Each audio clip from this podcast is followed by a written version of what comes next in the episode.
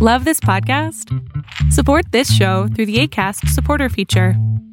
It's up to you how much you give, and there's no regular commitment. Just click the link in the show description to support now.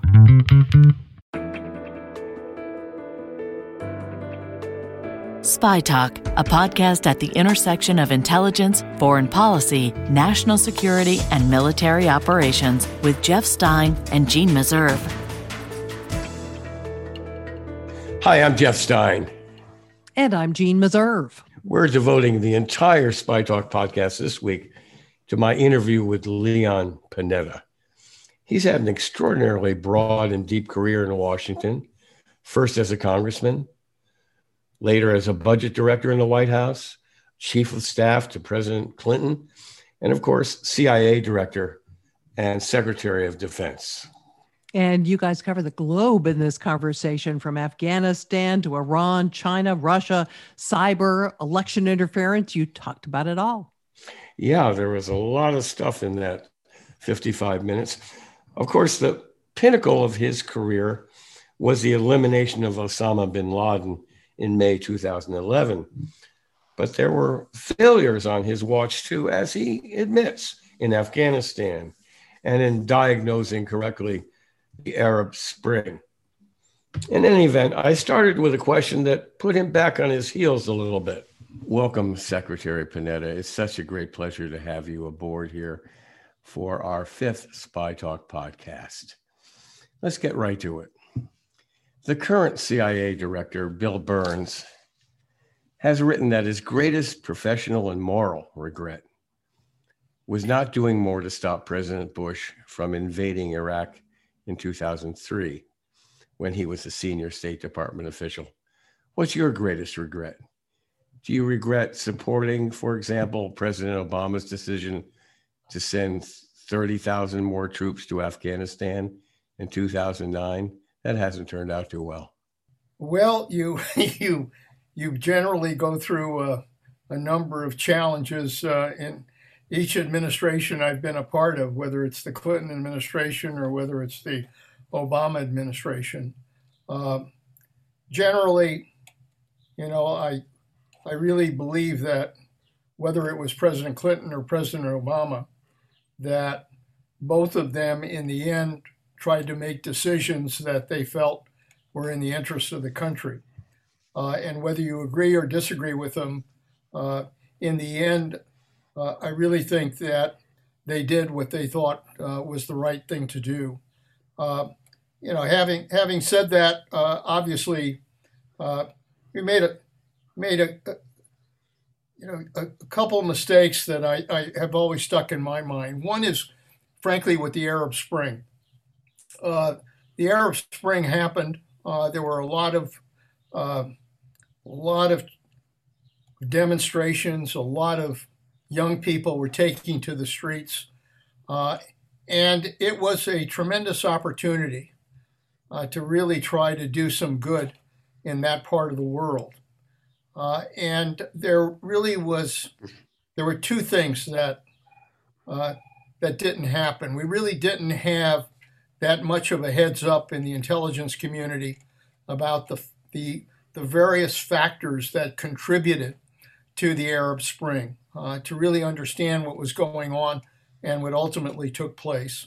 Uh, Wait and, now, are you a- saying that the intelligence community, which we spend untold billions on, didn't know what was going on in Egypt, in Tunisia, Libya, well, you know, elsewhere? Look, obviously, uh, our people on the ground uh, were aware of what was happening, but to kind of step back and look at the Middle East as a whole and the fact that these factors were impacting uh, in each of these countries uh, and creating the same dynamics uh, that uh, resulted in people going to the streets and wanting change in their government.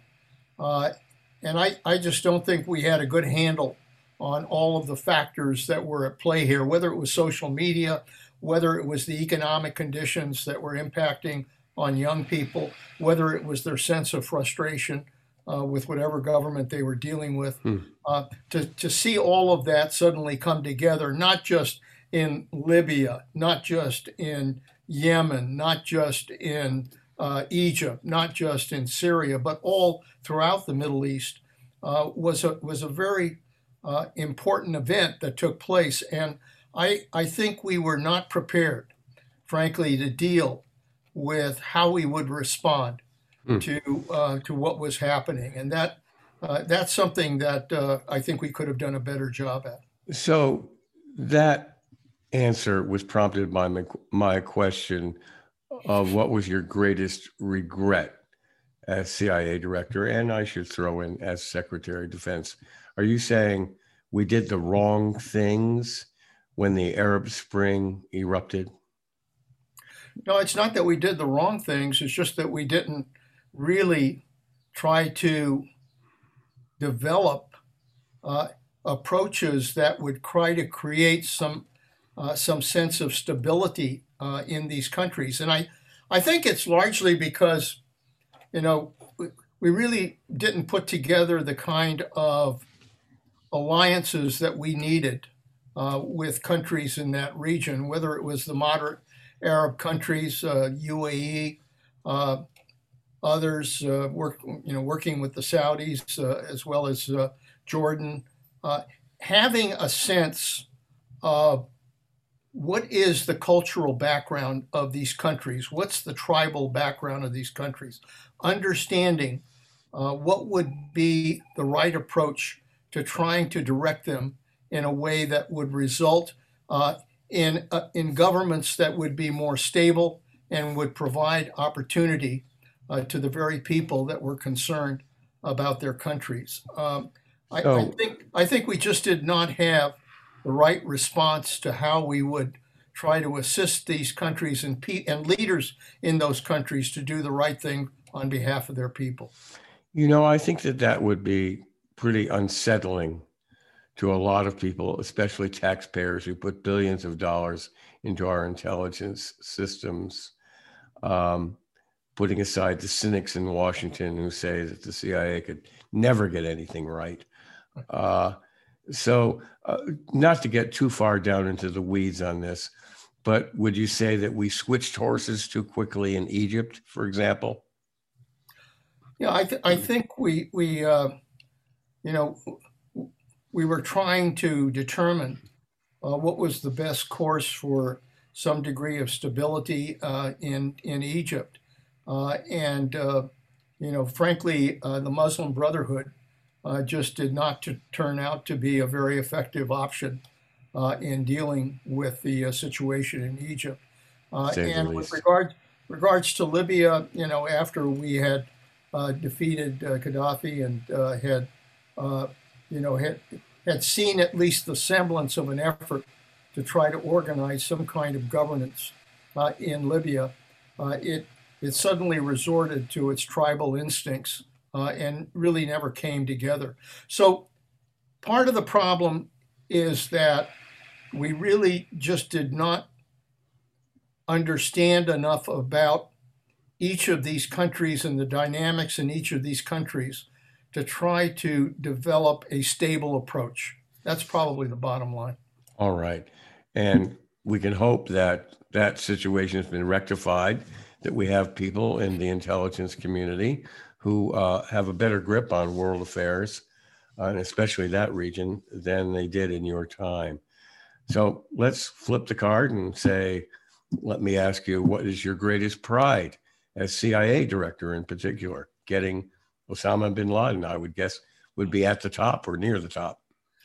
Well, yeah, there's no question that I think uh, the whole effort to go after the leadership of Al Qaeda uh, and those that were involved in the attack on 9 11 uh, to be able to, on, on behalf of our country, make sure that a 9 11 attack would not happen again. Uh, and obviously, the centerpiece of that strategy was the was the mission to go after uh, Bin Laden, uh, develop the intelligence, develop the operation, uh, and then successfully carry out that mission. Uh, there's no question that that was uh, a moment that I'll always be proud of, mainly because it was a team effort uh, and also, I think, sent a message to the world that nobody attacks the United States of America and gets away with it. So the message was repercussions. But to you, the teamwork involved, and we have had in the past disastrous efforts at teamwork. Uh, for example, trying to rescue the American hostages at the embassy in Tehran. And so this was really the acme of that uh, effort to create multi force, multi agency teamwork in the area of counterterrorism.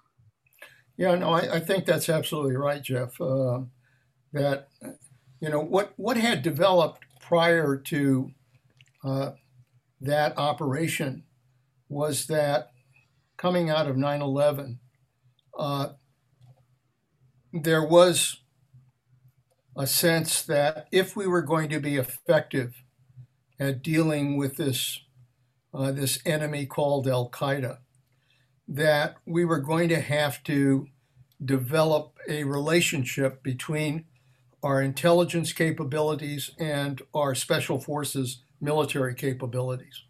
Uh, they found that uh, that kind of effort was absolutely essential uh, in going after uh, the terrorist targets. Uh, and ultimately, it really became uh, the centerpiece of our counterterrorism effort was to have intelligence and special forces working very closely together in order to identify targets and then carry out those operations. And that that teamwork is what came together uh, in going after Bin Laden. The intelligence uh, capabilities of uh, you know following uh, the couriers uh, to bin Laden, identifying them, uh, following them to the uh, compound where bin Laden was, the intelligence analysis that went on when we determined that there was a family uh, that matched the bin Laden family living on the third floor of that compound, uh, the ability to kind of look at every aspect of the intelligence so that we knew generally what was what was happening with regards to that compound uh, and uh, the security measures that were being taken, and then to have special forces come in and actually then put together the operation itself uh, to uh, send two teams of SEALs uh, into Pakistan uh, to rappel down into that compound and go after mm-hmm. bin Laden. That combination was one of the most effective military intelligence capabilities that I think uh, I've seen in a very long time. There's a new book coming out by former intelligence officials that are that is again going to defend the use of enhanced interrogation techniques, which is widely known as torture. Uh, you came down very firmly on the side that we don't need to engage in those kind of practices anymore. Is that correct? Uh, that's correct. I uh, when I became CIA director uh, on the day before I uh, went to the office, uh, President Obama issued an executive order that got got rid of the enhanced interrogation techniques, and um, I, I, I think that while I understand the context that people were operating in at the time and the fear that uh, that Al Qaeda might very well uh, have other attacks planned against the United States. Uh, nevertheless, I, I, agree with with those in the FBI and in the military who felt that we could gather that kind of intelligence uh, without having to resort to uh, torture. Mm-hmm. I was just watching a documentary the other night about uh, Ritchie's boys, the yeah. operatives, World War II operatives, mostly Jews, who were trained in special operations uh, and spying uh, and sent into uh, France. Um, and it's really interesting near the end, they say uh, they were also used to interrogate German prisoners. And they said the best technique was not force, not torture, but just conversations and eliciting information. But yeah, moving on from that, I watched I watched the same program and oh, I had the same same reaction that uh, they thought the uh, the best approach was to get friendly with who they were talking to, share yeah. their concerns, yeah. develop a relationship, and, and, they got the information they needed. Right, and you pro- and you probably know that a former Luftwaffe interrogator uh, testified to much the same after the war. That he got a lot more out of captured Allied pilots and so on by just establishing a relationship with them. But moving along, you've also written in your wonderful memoir. I really enjoyed it, by the way. That it's the CIA's director's duty to tell uncomfortable truths, as you put it to the president What's the most difficult, uncomfortable truth that you told President Obama? well, I have to think about that one, but uh, you know, I I think it's important if you're an intelligence, and I remember telling the president this uh, when he nominated me. I said, uh, you know, in the end, uh, my commitment is to telling the truth to power. Uh, I think that's the role of intelligence. That's and he said he, he said he wouldn't want it any other way. That's right. No, exactly. He said uh, he said I, I, I want you to do that. And and to his credit, uh, he did you know he did want us to uh, present uh, the facts as we saw them, uh, and and and that's exactly what we did. And you know I I can remember difficult presentations, particularly with regards to Afghanistan uh, and uh, what we saw happening there, that indicated that you know all of the positive pictures that were being painted about what was taking place uh, in Afghanistan uh, did not really reflect what was happening on the ground. Well, uh, in, in, we had to make those presentations. Indeed, my former Washington Post colleague Craig Whitlock has written in depth about this that the generals were lying to themselves, lying to their superiors, and lying to the public for years and years and years about progress in Afghanistan. I I know that you were aware of that. Yeah, so uh, how do you combat how do you combat that? Security Council, that's basically the exchanges that took place. Yeah. And there was must have been some very trying moments. Yes, it, it's uh, you know, I I, I think it's important that um, that when you're presenting uh, that kind of intelligence, uh, that you can't you can't reflect and you shouldn't reflect well, what the policy decision ought to be with regards to the president. As a matter of fact, by law, uh, intelligence uh, personnel are supposed to make the presentation, uh, but not engage in the discussion about what approach the president should take. Mm. Uh, and that's probably not a bad idea because, uh, you know, as, as long as you can present the facts uh, and then ultimately uh, basically allow the principals then to discuss what approach uh, should be done based on those facts, uh, that really is the role of a CIA director and, for that matter, the director of national intelligence. But it is still pretty astounding that it took a really talented investigative reporter to get that story out after what 16 17 18 years? The public was not really aware that the generals themselves thought the war was a loser. Yeah no i think uh, i think what happens is uh, you know there you've got a lot of forces on the ground. You've got people that are losing their lives. They're putting their lives on the line. Uh, and, uh, you know, there is a sense that you have to, you have to show that that sacrifice uh, is not being lost, that we are in fact uh, trying to accomplish the mission. So I don't, you know, the, the generals that I work with, I don't assign devious uh, methods to to mm. what they were saying. I think they were really trying to reflect the hope that the mission would, in effect, uh, you know, they hoped it would turn out better year after year. That's right, exactly. Hi, I'm Jeanne Meserve. You're listening to my co host Jeff Stein interview former CIA Director and Defense Secretary Leon Panetta. We hope you'll subscribe to the full Spy Talk podcast series wherever you get your podcasts. And for more unique, in depth material on U.S. and foreign intelligence operations, visit the Spy Talk page on Substack. Now, back to the interview. Of course, in your term of Secretary of Defense, you dealt a lot with Russia and China, the threats and challenges from them. What worries you the most about our situation in the world today? Is it China's encroachments in the Western Pacific, Russian threats in Europe, North Korea's nukes, Iran's uranium enrichment, enrichment? Pick pick one or put them in order.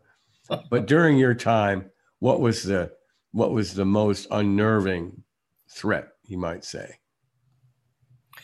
Uh, you know, you just in, in the way you, you presented that question, it's a reflection of uh, uh, the number of flashpoints we're dealing with uh, in uh, the world. The kitchen's on fire. 21st century. It's uh, no matter where you look, uh, you're dealing with a another threat, and and you've mentioned them all. China probably at the top right now, only because I think they themselves have made clear that they're going to try to take over uh, as the world's uh, major power. Uh, Russia, obviously, with Putin being much more aggressive. we're in a second stage of the Cold War with Russia. North Korea and their nuclear development, Iran and their threats to develop a nuclear weapon, what's happening with these uh, these failed states in the Middle East uh, represents a, another uh, challenge to the United States. Uh, and terrorism uh, remains a, a, threat as well from ISIS as well as uh, other versions of Al Qaeda that you, are still, still speaking out about but speaking let, about terror. Let me, let me sure. answer your sure, basic sure. question. Okay. Your, what worried me then, and frankly, what's worried me now, uh, is uh, is an area that I think we have not really developed the kind of response we need to, which is cyber. Uh, I think cyber is the battlefield of the present and the battlefield of the future. Uh, and as we've seen from the cyber attacks that have impacted on the United States, whether it's on election institutions from Russia, or whether it's uh, SolarWinds, or whether it's this recent effort to shut down a major pipeline uh, mm-hmm. to the East Coast, I think what it tells us is that we are, for, for whatever reason, we have not developed the kind of defenses, uh, and probably for that matter, the kind of offenses we need in order to be able to respond to those attacks. I'd like to ask you about that. Just recently, I was talking with Jack Devine. You probably know him, the former senior operations official at the CIA for more than 30 years. Yeah. And he was saying that it's really time, past time, that we warn Russia in no uncertain terms that it's going to pay a heavy price for continuing to interfere in our political life, particularly our elections, and that we will repay them in kind if they don't stop. He's, he was suggesting sort of a mafia style sit down with them, you know, out of public view, say, look, got to stop, or we're going to turn out your lights. We're going to shut off your oil. We're going to start taking out your people. Um, what do you think of that?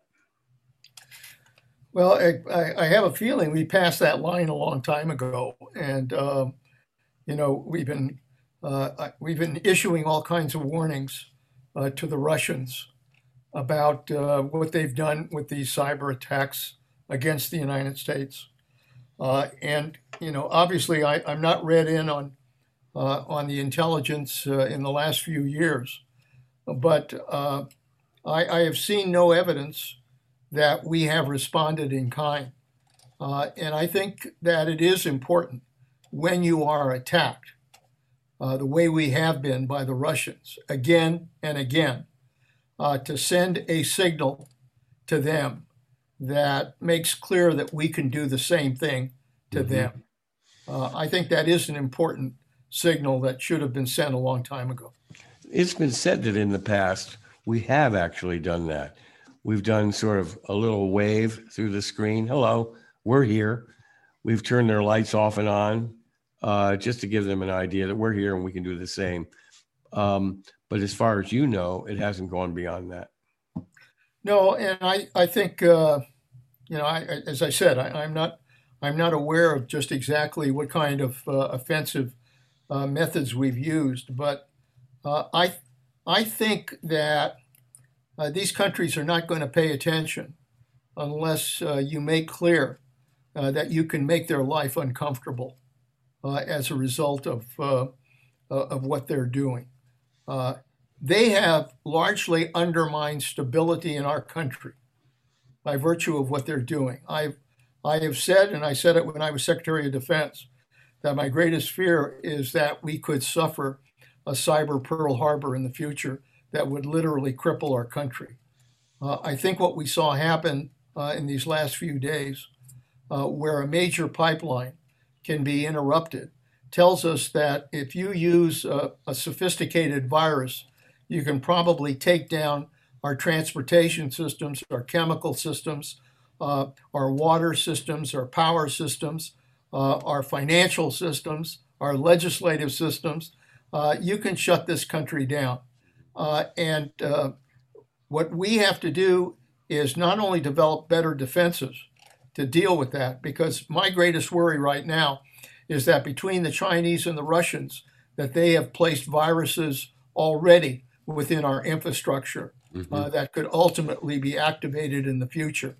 Uh, I, I hope that we are uh, doing to them uh, some of the same things. There's been some reporting uh, that um, we have been doing some of those things to them, at least tickling their wire, so to speak. Um, some experts worry that Russia and China will team up to attack the West. What are your thoughts on that? And did you consider that during your terms as CIA director and Secretary of Defense?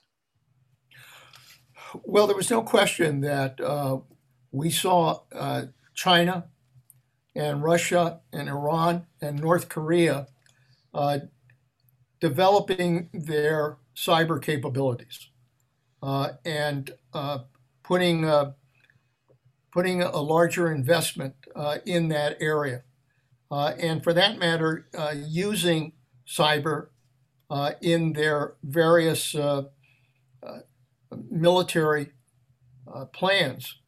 And that something that the United States, frankly, was doing as well. The, the threat of China and Russia coming together and operating as a team was not present at that time. But I think as a result of uh, these last number of years uh, and the fact that both Russia and China read weakness on the part of the United States in terms of our response. I think it created a greater incentive for them to try and mm-hmm. work together. Whether they can uh, is still a question, but it nevertheless represents a potential threat for the future. Did you ever discover signs of serious Russian meddling in our elections in 2008 or 12? Uh, not not to the extent, obviously, that we saw happen uh, in 2016. Uh, look, I think uh, yeah, it isn't uh, it isn't a secret that both the United States and Russia uh, have been trying to influence elections uh, in various parts of the world for a long time, and but but obviously uh, cyber introduces a whole new weapon to that task. Uh, and so, did we see evidence of them trying to influence uh, elections?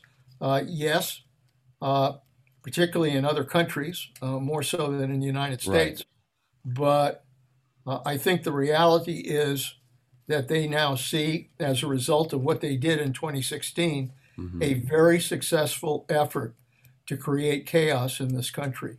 Uh, right. They're not, they're not going to forget that lesson. They've been trying to influence American politics since not long after the Soviet Revolution in 1917, 1918, but they never really found fertile ground here. But just to nail this down, you did detect some efforts by Moscow in the 2008 and 2012 elections. They just weren't getting any traction. Is that what you're saying? I think to, to put it uh, to put it accurately, it it just it, it was not out of line from what they had tried to do in the past uh, in terms of, uh, you know, trying to influence uh, some of the approaches to uh, elections or those involved in elections. Uh, that, but it was a pretty amateur approach to trying to impact on our elections. They've they've obviously learned a great deal about uh, America and our use of social media, uh, and have really kind of used that as a centerpiece to develop a very bold effort to try to undermine uh, our election systems. Can you can you say anything more about those amateur efforts? Not really. Sending agents here, uh, manipulating social media. No, it's ba- it's basically the uh, you know the effort to uh, you know use use uh, some media uh, to try to get uh, messages messages across. Uh, try to use some influence on some of the players uh, that are involved in elections. Try to see if you can gain a foothold with some of those uh, individuals that uh, mm-hmm. are working in elections. It was mm-hmm. really, uh, it was really uh, a, a, an approach that was uh, not not in any way as direct as what we've seen recently. I can imagine them really getting behind the candidacy of Sarah Palin, for example. what a way to stir chaos in our system. Well, let's turn to another sunny subject North Korea. Um, it's been widely reported that uh, President Obama told incoming President Trump that his biggest problem was going to be North Korea and pay attention to it. Um, he did in his own way. One scenario of a conflict with North Korea has them taking out Seoul very quickly, then stopping and waiting to see if we would trade, say, Los Angeles for Pyongyang with an exchange of nuclear missiles. Did you uh, contemplate that during your time in office at CIA or the Pentagon? Well, I mean, I, obviously there are there are all kinds of conversations that go on about uh, possibilities, but frankly, the main focus of our concern at the time was their ability to uh, not only develop nuclear weapons, but develop uh, the kind of weapon that could be placed at the top of a missile uh, and the kind of missile that uh, would be able to attack our homeland. That was really the primary focus mm-hmm. Uh, of our concern. And now they have them. Um, it seems that they have missiles that can accurately, to one degree or another, strike at least the West Coast and maybe beyond that. Um, if they were to take out Seoul, what would what do you think the United States action would be? Start a nuclear attack attack them? I I think we would uh, we would be forced to respond in kind, uh, and I think that uh, that is pretty much uh, the approach that uh, if they indeed tried to take out Seoul, uh, that uh, the next step would be to take out Pyongyang. And then the next question is, well, what happens the next day?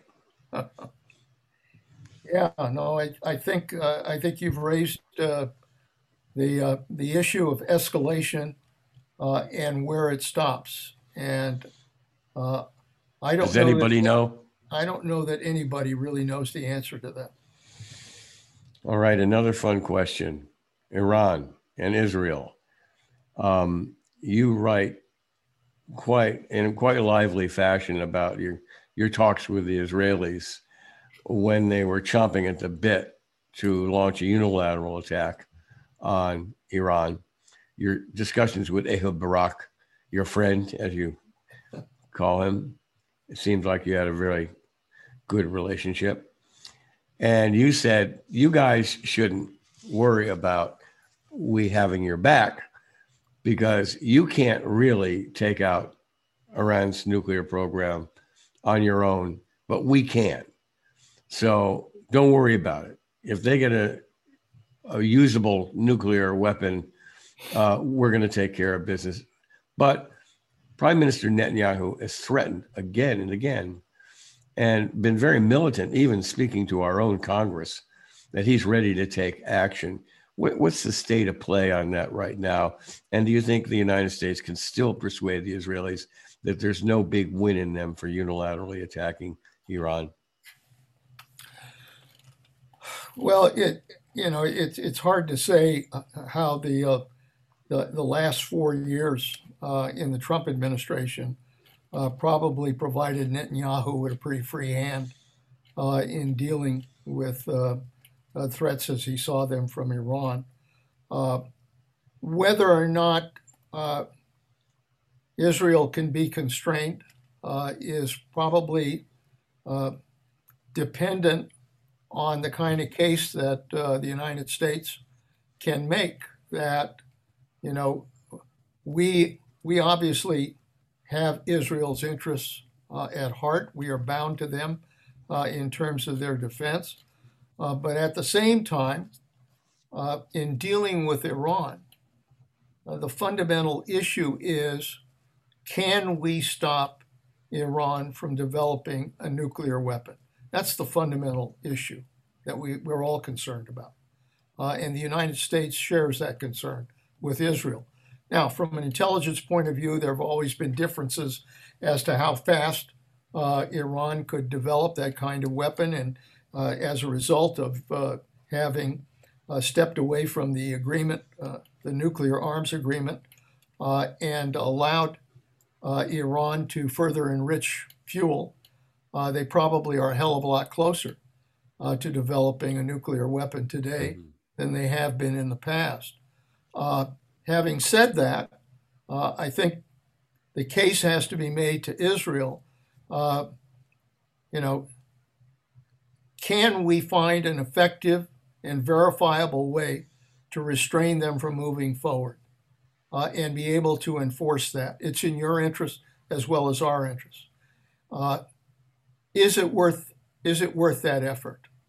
Uh, and I think that's the way to kind of approach Israel, uh, saying pretty clearly that we still have the same goal in mind. If they develop a nuclear weapon that is unacceptable to the United States and it's unacceptable to Israel, but in in trying to uh, get them to back away from that threshold, I think that it's in Israel's interest to uh, support the United States in this effort.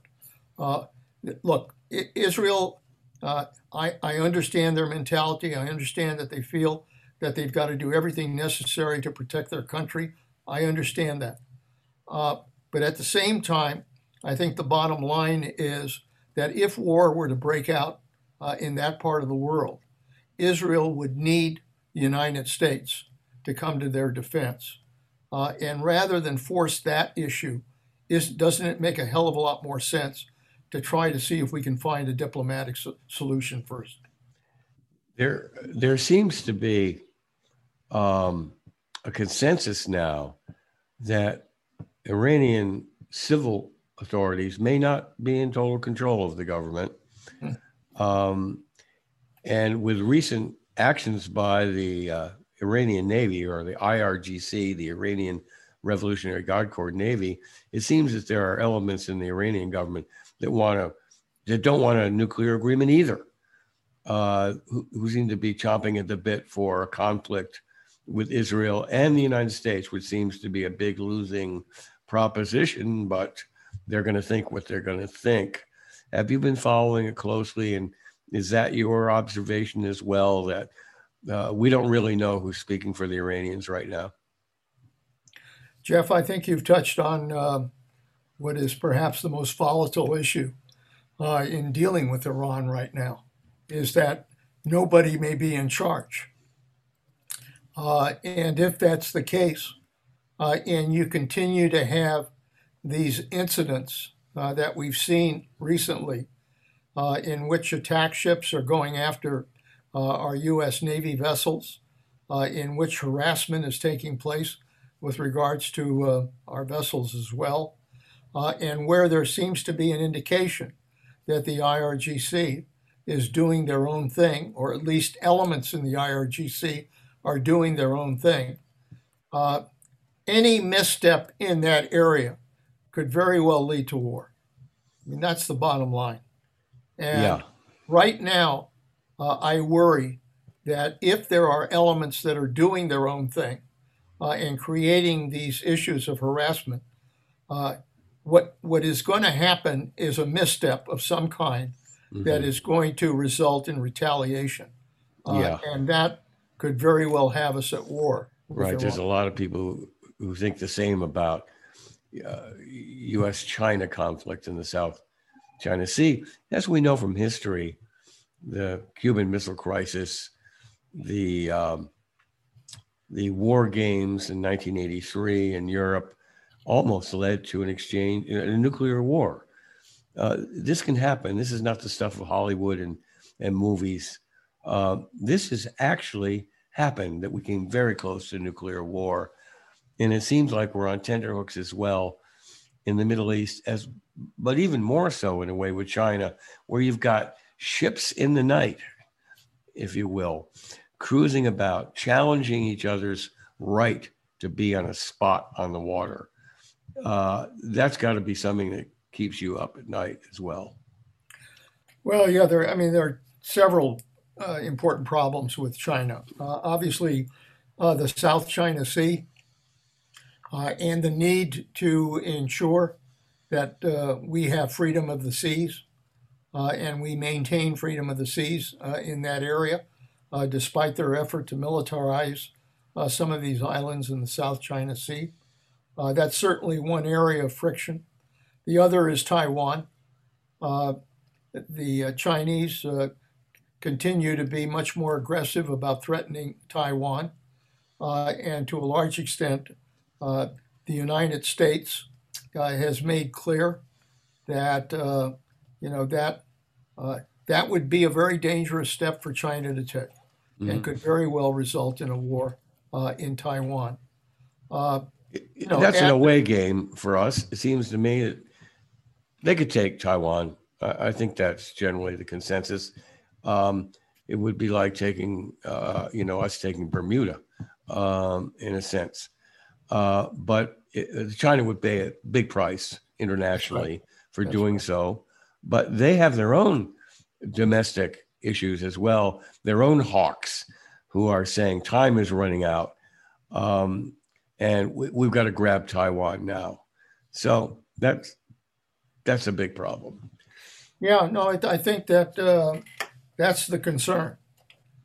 Uh, although, you know, the history here of China uh, has generally been one of always looking at the long term rather than the short. That's right. That's right. Uh, and I think uh, we always have to keep that in mind that uh, they have never tried to um, uh, to suddenly take a take a step that could very well involve war. Mm-hmm. It, it, it, and so I I think, yeah, I think that there will be those that will argue for that in China. I think that, uh, nevertheless, I think the leadership in China understands that uh, their first priority is to build a strong economic force in China that can use that capability in order to uh, place itself uh, in the number one position in the world in terms of not only uh, dealing with economic issues but military issues as well. Uh, that's that's what they're focused on is that long range goal. Uh, and I think to suddenly go to war in Taiwan or go to war in the South China Sea uh, would clearly undermine uh, that effort because there's no question that the United States would have to make them pay a price. My guest today is former CIA Director and Defense Secretary Leon Panetta. And going back to home now, we, uh, I think everyone agrees, we really have to shore up our own politics to get some sort of national consensus going. In the last few days and weeks, uh, I think I've sensed real serious alarm growing that the Trump extremist takeover of the Republican Party presents a national security threat. After all, their rallying cry now is the big lie about the elections that the elections were stolen. We used to be able to kind of kind of shrug this off. It's just crazy stuff. but now it's congealing into a real powerful uh, potential threat to our democracy. Now, in Germany, you probably know that they've announced that they've uh, they're going to put anti-vaccination activists, some who are backed by Russia, under surveillance as a threat to their national security. Do you think that the CIA and FBI should be taking similar measures against right wing activists and elected officials now who are undermining our democracy with lies about vaccinations and elections? Uh, they are putting into place the pieces of a blockade, you might say, to invalidate not only President Biden's election, but future elections of a Democratic president. That if they, if this Trump-controlled Republican Party gains control of the House and the Senate, that they could va- invalidate the election of the next Democratic president. That's a national security issue. What should we be doing about it? Well, you've identified what uh, I think, without question, is uh, is a national security issue for the United States. Uh, you know, when we talk about national security, we always focus on military power, we always focus on diplomatic power. But the reality is that the stability of the United States, the political and economic and social stability of the United States, is critical to our national security. Uh, and what we've seen happen uh, particularly on January 6th, where uh, an insurrection took place of the United States Capitol, uh, and one that brought our democracy to a stop. Uh, the threat of that kind of domestic terrorism uh, really does represent a threat to our security, uh, a threat to our stability. And then if you combine uh, that kind of uh, domestic terrorist threat with this uh, approach to uh, basically telling untruths about what's happened in this country, what happened in the election, the big lie about uh, who really got elected in November, and try to use those kinds of misstatements and untruths in order to create uh, a political movement in this country. Uh, I think we have to be wary uh, of, of what can happen to our democracy. Our democracy is fragile. I don't think we can take it for granted. And therefore, I think it is really important for the FBI, for law enforcement, to focus on those kind of domestic terrorists whose principal goal is to undermine stability in this country. Mm-hmm. Now, uh, separating the terrorists from the enablers is is very difficult. I mean, we have battled for hundreds of years now over intrusion into the private lives of citizens, going back to the Alien and Sedition Acts under President Adams, um, the Watergate abuses, and so on, and even some uh, actions that President Obama took uh, on, on, national security grounds uh, to investigate journalists, um, leaks, prosecutions, and so on. So, what do you do about officials who are elected, who are committed to destroying our democratic form of government? You know, uh, I'm often asked the question uh, do you have to choose between security and our freedoms?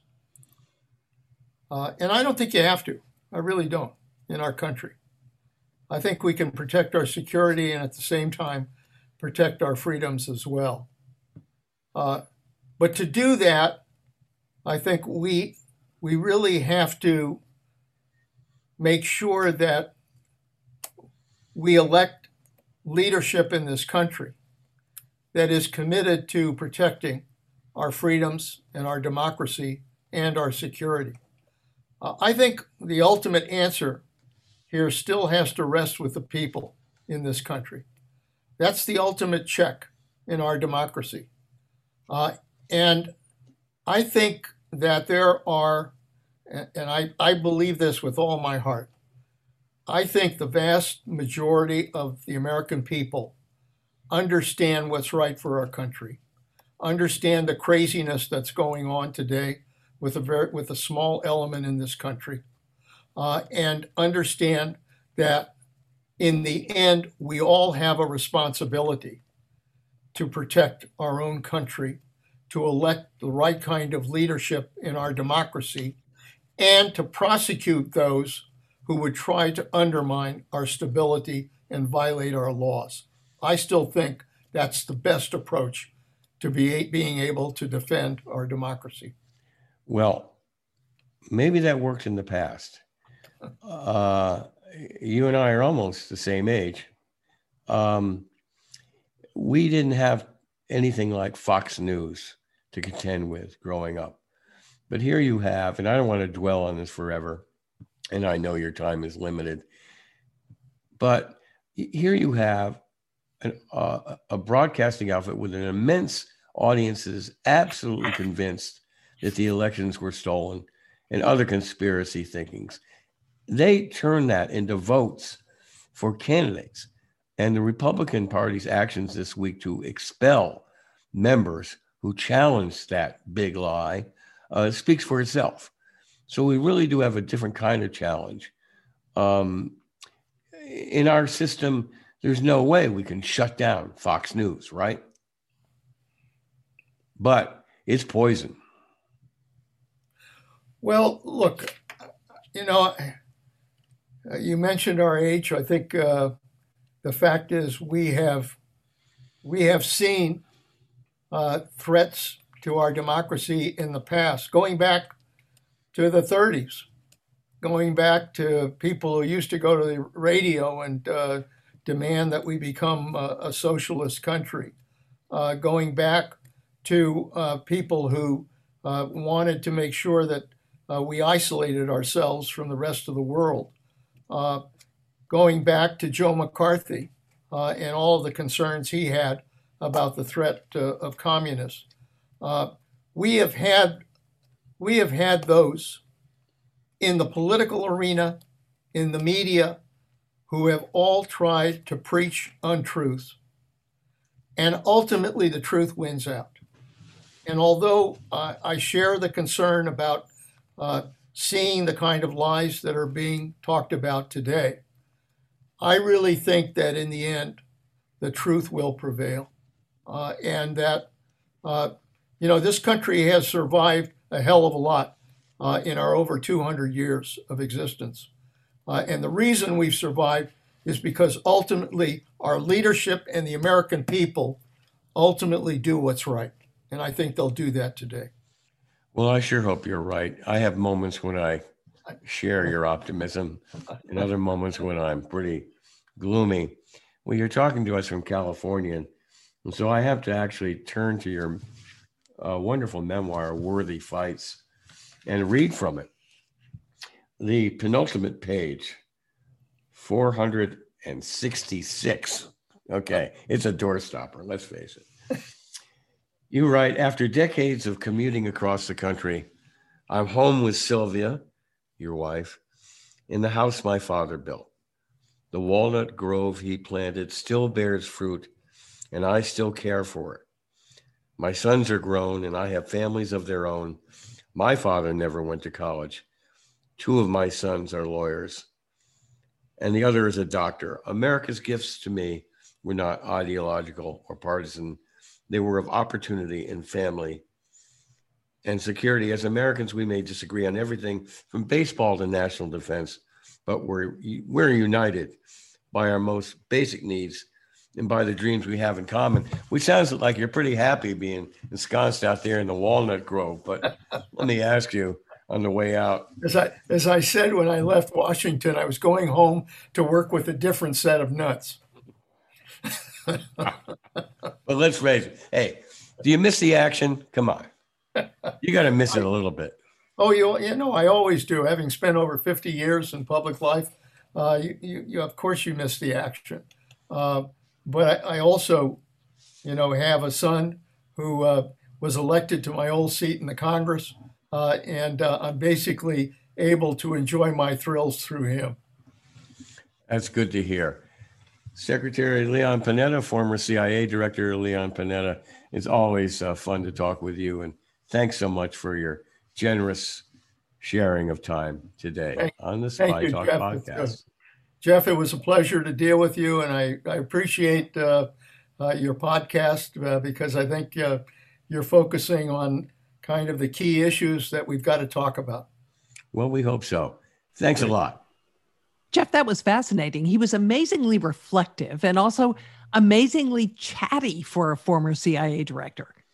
Yeah, you know, I've, I've interviewed several CIA directors, um, and he's so engaging and, and actually warm, not clinical, um, very reflective, as you said, and, and he's just a pleasure to interview.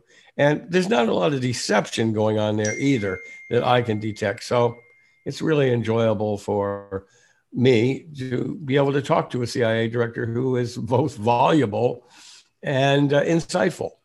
Great. Thanks, Jeff. And thanks to all of you for listening. Join us again next week for another edition of the Spy Talk podcast. I'm Jeanne Meserve. And I'm Jeff Stein. Pleasure talking with you. See you next time. For more original reporting and insights like this, subscribe to spytalk.co on Substack and follow us on Twitter at talk underscore spy. If you enjoyed our podcast, subscribe and leave a review on Apple Podcasts, Spotify, or wherever you get your podcasts.